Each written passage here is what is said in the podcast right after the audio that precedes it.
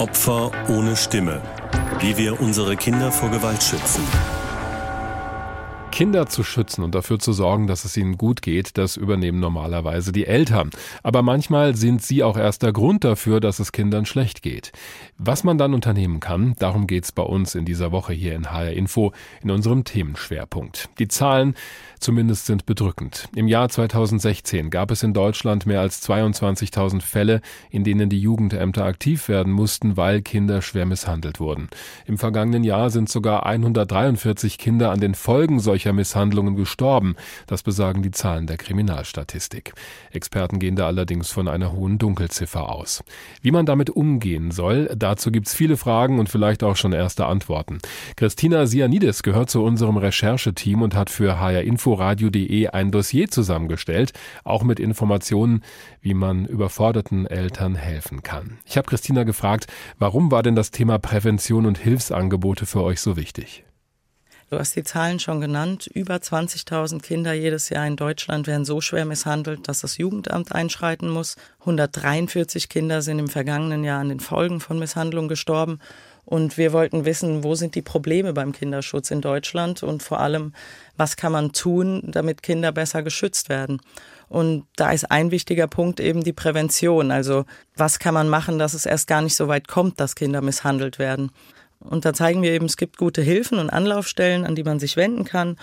Und dass es eben auch keine Schande ist, wenn man sich Hilfe holt, sondern eher ein Zeichen von besonderem Verantwortungsbewusstsein, das zuzugeben und zu sagen, mir wächst das manchmal über den Kopf und ich brauche Unterstützung, damit es eben nicht zu Situationen kommt, in denen man dann die Kontrolle verliert. Wenn da jemand betroffen ist, wo findet man genau Hilfe und Unterstützung?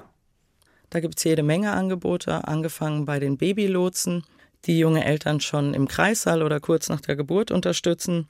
Es gibt ein Elterntelefon, an das man sich anonym wenden kann. Es gibt Beratungskurse zum Thema Erziehung und man kann sich auch ans Jugendamt wenden.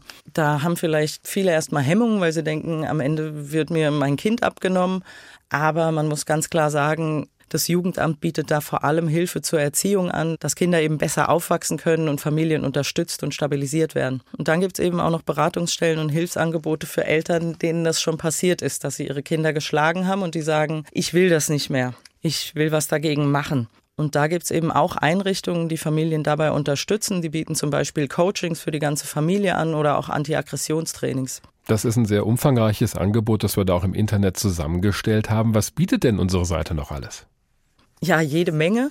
Also wir haben zum Beispiel eine Multimedia-Reportage, die heißt ähm, Gewalt gegen Kinder, Misshandlung und ihre Folgen.